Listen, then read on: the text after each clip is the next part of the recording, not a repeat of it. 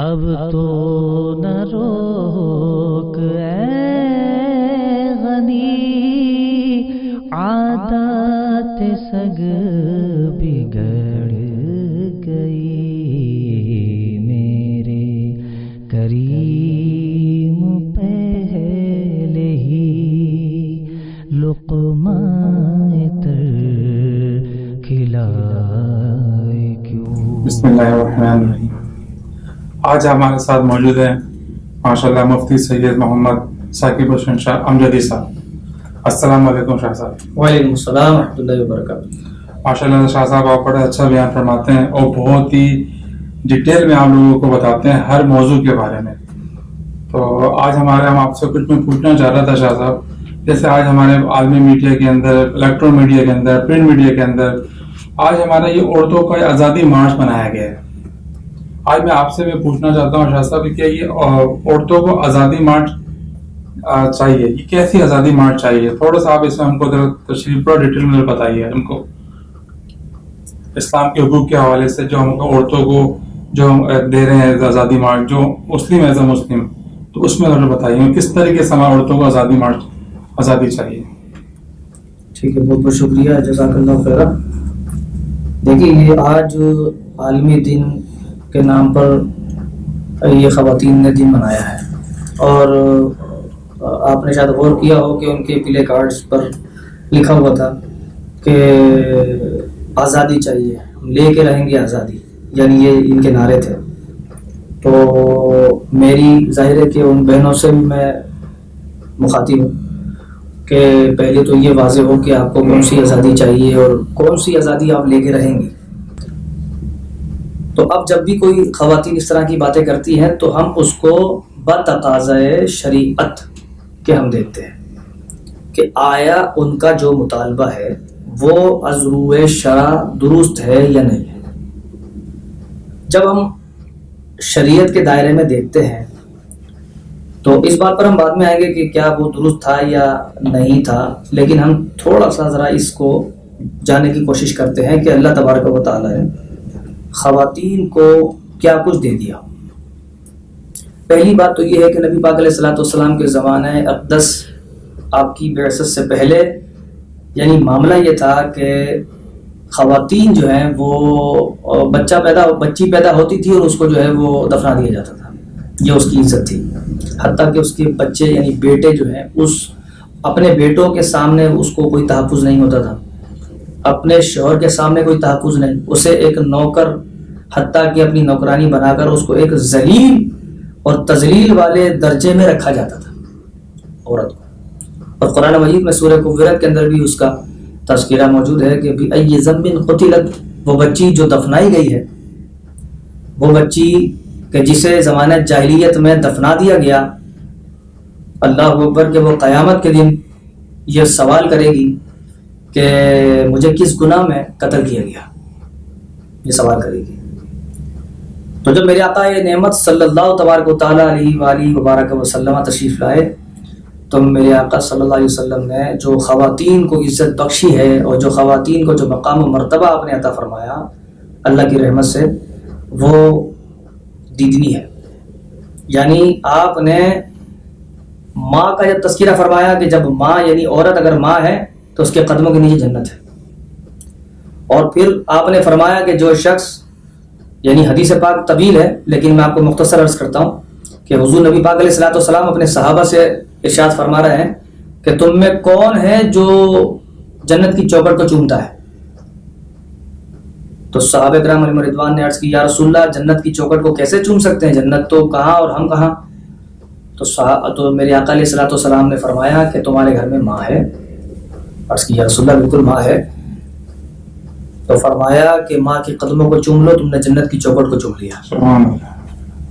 اچھا یہ مقام و مرتبہ ملا۔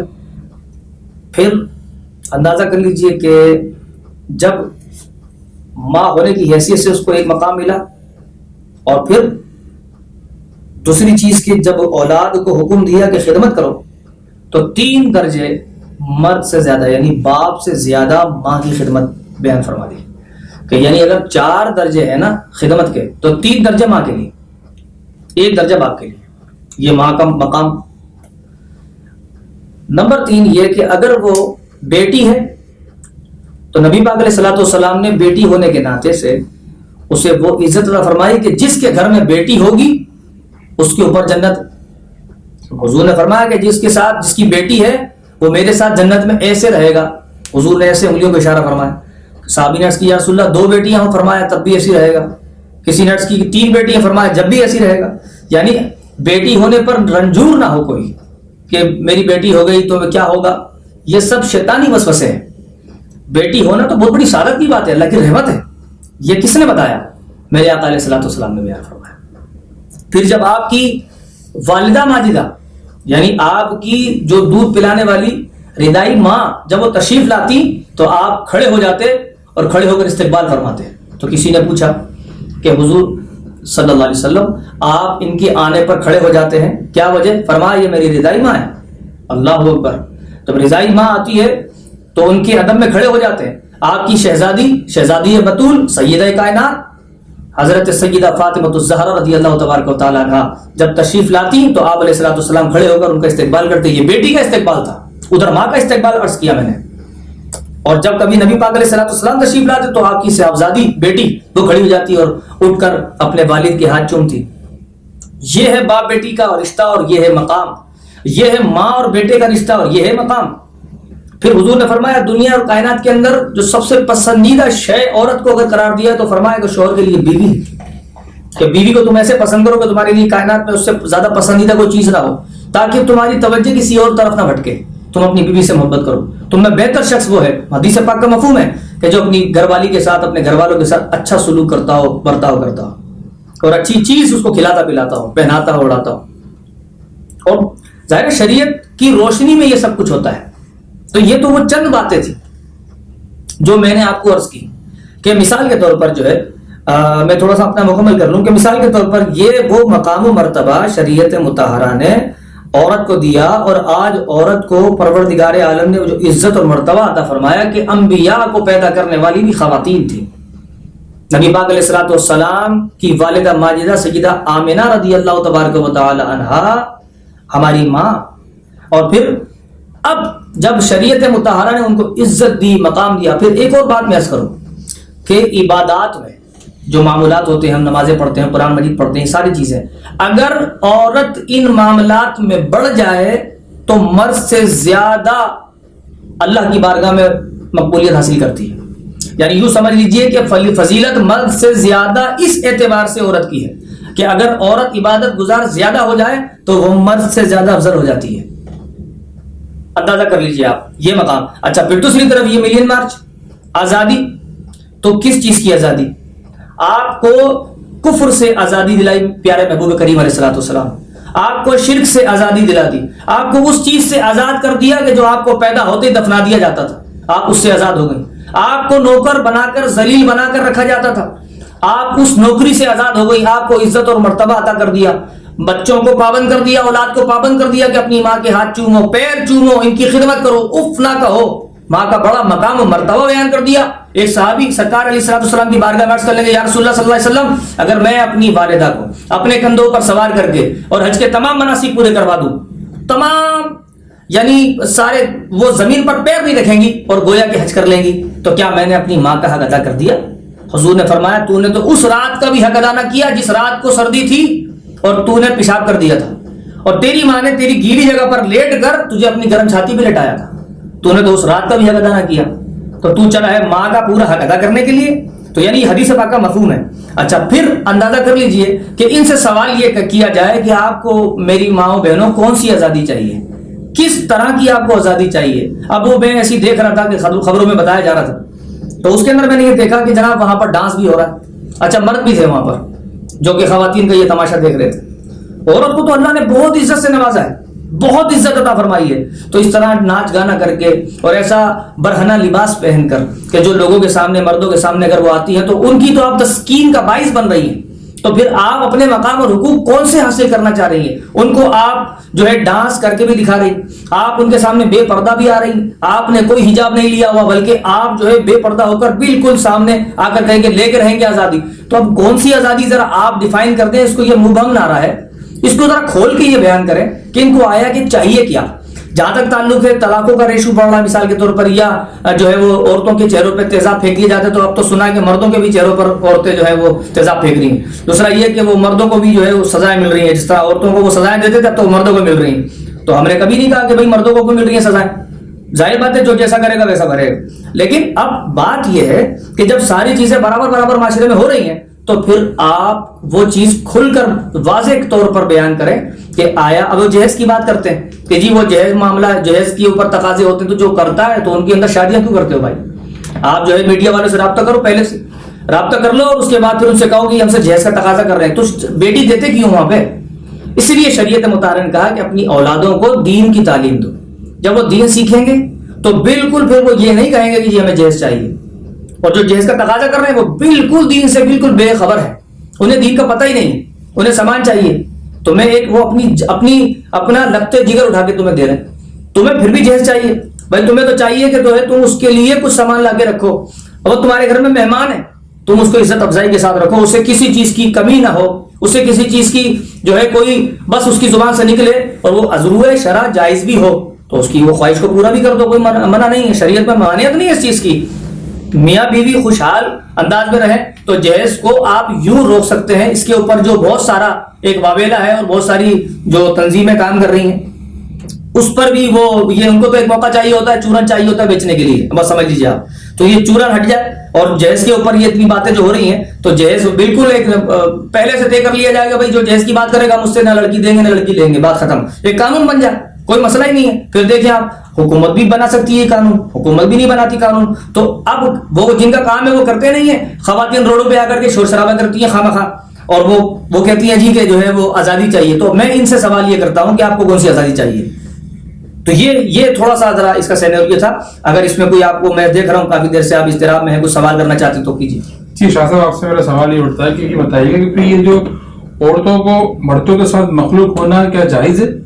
اور شاہ صاحب، میں آپ سے ایک بات اور کہنا چاہتا ہوں کیا پھر کہ ہاتھ ملانا، گلے ملنا، کیا پھر یہ یہ سب کچھ اس کلچر کو فروغ دے گا جو آج کل جو ہوا ہے؟ اس بارے میں بتائیے ذرا۔ بالکل، آپ نے بہت اچھی بات کی طرف توجہ دلائی۔ اور میں بھی اس لیے جو ہے وہ خاموش ہو گیا کہ میں آپ سے سننا چاہتا تھا کہ اس گفتگو کے دوران آپ کے ذہن میں یہ سوال پیدا ہوا کہ مجھے یہ بتائیے کہ آپ کے سوال سے تو اب مجھے تقویت مل گئی میری گفتگو کے اندر مجھے کہ اگر یہ میں سوال جو ابھی تلاش کر رہا کافی دیر سے میں سوال تلاش کر رہا تھا کہ آیا ان کو کون سی آزادی چاہیے؟ تو آپ نے تو وہی سوال کر دیا کہ مرد سے عورت کا ہاتھ ملانا۔ جی۔ اچھا گلے ملنا اور اس کے ساتھ ساتھ جو ہے مخلوط ہونا یعنی مل جانا مل کر بیٹھنا مرد بھی بیٹھے رہے عورتیں بھی بیٹھی کوئی مسئلہ ہی نہیں ہے۔ اس طرح کا کلچر جو ہے ڈیولپ کرنا عام کرنا اس کو یعنی اس اس رواج کو فروغ دینا۔ اگر اچھا یہ نظریہ بھی ہے ایک مکتبہ فکر کا یہ نظریہ بھی ہے۔ اگر اس نظام کو فروغ دیا جائے، یہ جو بات آپ نے ابھی سوال کیا ہے کہ عورت کے ساتھ ہاتھ سے ہاتھ ملانا یعنی مرد اور عورت کے درمیان میں فرق صرف داڑھی کا ہے۔ وہ یہ کہتے ہیں کہ مرد اور عورت کے درمیان میں صرف فرق داڑھی کا ہے، وہ بھی داڑھی اتنی کہ جو شیب آ جاتی ہے، بس۔ باقی یہ پوری داڑھی کی تو ان کے ذہن میں تصور ہی نہیں ہے اس کا۔ وہ کہتا ہے پوری داڑھی تو ہے ہی نہیں اسلام میں۔ معذ اللہ جبکہ ایسا نہیں ہے۔ وہ یہ کہتے ہیں کہ بال تھوڑے تھوڑے آ جاتے ہیں، مثلا بس یہ کافی ہے اور یہ مرد اور عورت کے درمیان میں فرق ہے۔ اب عورت مرد سے ہاتھ ملاتی ہے، غیر مرد غیر عورت سے ہاتھ ملا سکتا ہے۔ غیر عورت، غیر مرد کے ساتھ گلے مل سکتی ہے، مل جل کر بیٹھ سکتے ہیں، ناچ گانا میوسی یعنی یہ سب کچھ ہو سکتا ہے۔ تو اس اگر کلچر کو دیکھیں ہم اور اس نظریے کو دیکھیں، تو آج جو کچھ ہم نے دیکھا ہے، اور اسلام کی بالکل دجیاں بکھرتے ہوئے معذ اللہ ہم نے دیکھی ہے وہاں پر، تو یہ نظریہ جو ہے، ایسے کلچر کو فروغ دے رہا ہے۔ یہ جو آپ نے بھی سوال کیا ہے۔ یہ جو لوگ نظریہ رکھے ہوئے ہیں نا، یہ اس، یہ سمجھ لیجیے کہ یہ لوگ اس کلچر کو فروغ دینے والے لوگ ہیں یا ان کے پیچھے ان نظریاتی لوگوں کا ہاتھ ہے۔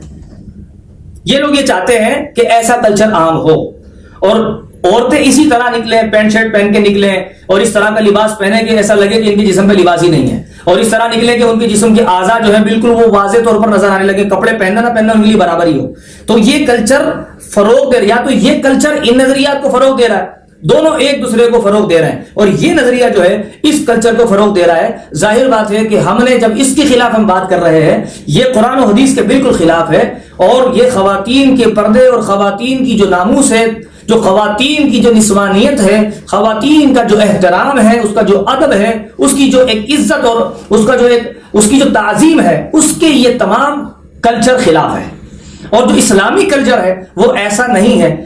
پتہ یہ چل گیا کہ جو ابھی آپ نے سوال کیا، اس نظریے کے جو لوگ ہیں، وہ نظریہ بھی بالکل اس کلچر کے مطابق اور ان کا نظریہ بھی اسلام اور قرآن اور حدیث کے بالکل عین خلاف ہے۔ اس سے بالکل ان کی جو ہے، سمجھ لیجیے کہ دوستی نہیں ہے، اور یہ بالکل اسی کلچر کو جو کہ ویسٹرن سے ملا، جو کہ باہر سے ملا، جو کہ باہر کی کنٹری کے اندر آپ دیکھتے ہوں گے کہ لوگ جو ہے وہ مطلب وہ مرد اور عورت ایک ساتھ ہوتے ہیں اور وہ جو مرد لباس پہن لیتے ہیں، وہی لباس، عورتیں بھی پہن کر گھومتی پھرتی رہتی ہیں اور اس کو، ان کو کوئی کہنے والا نہیں ہے کہ یہ کیا؟ یہ کیا؟ ہمارے یہاں تو ایسا ہوتا ہے نا کہ بے روپٹا یا بے برقع بھی خواتین نکلنے میں حجاب کرتی ہیں۔ ان کو شرم سی آتی ہے کہ ایسے کیسے ایک دم نکل کے دروازے سے باہر۔ لیکن باہر کنٹری میں ایسا نہیں ہوتا۔ تو اب یہ وہ والا نظام یہاں لانا چاہ رہے ہیں۔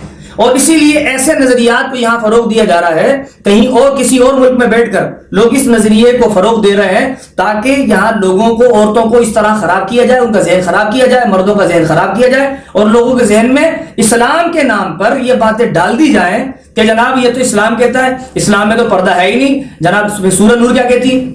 سورہ نور پوری پڑھ لیں آپ۔ جناب علی وہ کہتے ہیں پھر کہ وہ عورت اور مرد ہاتھ ملا سکتے ہیں۔ تو پھر سورہ نور کا کیا کریں گے آپ؟ سورہ نساء کا کیا کریں گے آپ؟ پھر اسلام کا نظام کس چیز پر رکھیں گے آپ؟ جب مرد اور عورت ہاتھ ملا سکتے ہیں معذ اللہ مجھے بتا دیجیے کون سی ایسی روایت ہے؟ نبی پاک علیہ السلام نے کسی خاتون سے ہاتھ ملایا قرآن مجید اس کی اس کی شہادت نہیں دیتا۔ قرآن مجید اس کی شہادت ان کے نظریے کی شہادت نہیں پیش کرتا۔ تو پھر یہ کیسے کہہ سکتے ہیں کہ یہ دین ہے؟ آپ یہ دیکھیں کہ اگر یہ قاعدہ یہ استعمال کریں کہ بھائی ممانعت نہ ہونا کسی حکم کی اجازت ہے، تو ایسے تو بہت سارے کام جن کی یہ ہمیں حرام اور باقاعدہ ناجائز ہونے کا فتویٰ ہم پہ لگاتے ہیں، تو ایسے کام تو ہم بھی ان کو دکھا سکتے ہیں کہ بہت سارے کاموں کے اندر جہاں ممانعت نہیں ہے، وہ کام ہم کرتے ہیں اور وہ جائز ہے۔ لیکن وہ شریعت سے ٹکراتے نہیں ہیں۔ اگر کوئی ایسا کام جو شریعت سے ٹکراتا ہوگا اس کے لیے ممانعت کا حکم آئے یا نہ آئے، شریعت سے ٹکرانا ہی شریعت کی اس کی جو ہے وہ ممانعت، وہ ہی حکم اس کے لیے ممانعت کا تصور کیا جائے گا۔ تو یہ نظریے جو ہے یہ جو میں نے آپ نے جو سوال کیا، یہ نظریہ خاص طور پر ایسے کلچر کو فروغ دے رہا ہے۔ تو میں اپنی بہنوں سے یہی درخواست کروں گا کہ دیکھیے، آپ جو ہے، جس آزادی کو طلب کرنا چاہ رہی ہیں، وہ جہنم میں لے جانے والی آزادی ہے۔ وہ بے روپٹا بے لباسی اور وہ مرد اور عورت، غیر مرد اور غیر عورت کا جو کلچر ہے، اس کو فروغ دینے والی آزادی ہے۔ اور اس کی طرف باخدا آپ اگر نہیں آئیں گی، تو آپ خود بھی بچیں گی اور اپنی نسلوں کو بھی بچائیں گی۔ میں ان بہنوں سے ہاتھ جوڑ کر کہتا ہوں۔ اور اس میں جو مرد تعاون کر رہے ہیں، ان کو بھی میں یہ کہتا ہوں کہ خدا را اللہ تعالیٰ سے ڈرے۔ اور اللہ کے رسول علیہ السلام والسلام کی شریعت پر عمل کریں اور اس طرح کی باتوں سے بالکل اپنے آپ کو دور رکھیں، اپنی بچیوں کو، اپنی ماؤں کو، اپنی بہنوں کو بچائیں اور اس کلچر کا حصہ نہ بنے کیونکہ بہت خراب دور آ گیا ہے، پرفتن دور آ گیا ہے اور کبھی بھی ایسا نہیں دیکھنے کو ملا، سننے کو ملا جو اب دیکھنے اور سننے کو مل رہا ہے۔ تو یہ بالکل شدید خلاف ہے۔ میں سمجھتا ہوں کہ ہمیں اب آنکھیں کھول لینی چاہیے اور اپنی ماؤں بہنوں کو دین پڑھانا چاہیے۔ بہت بہت شکریہ شاہ صاحب، آج آپ نے بہت ہی زبردست بارے میں بتایا کہ آزادی کیا چاہیے اور تو بہت ہی زبردست آپ نے ڈیٹیل میں بتایا۔ ماشاء اللہ سننے والے لوگوں کو بڑی اویئرنیس ملے گی۔ بہت بہت شکریہ شاہ صاحب۔ السلام علیکم۔ وعلیکم السلام اب تو نہ روک اے غنی عادات سگ بگڑ گئی۔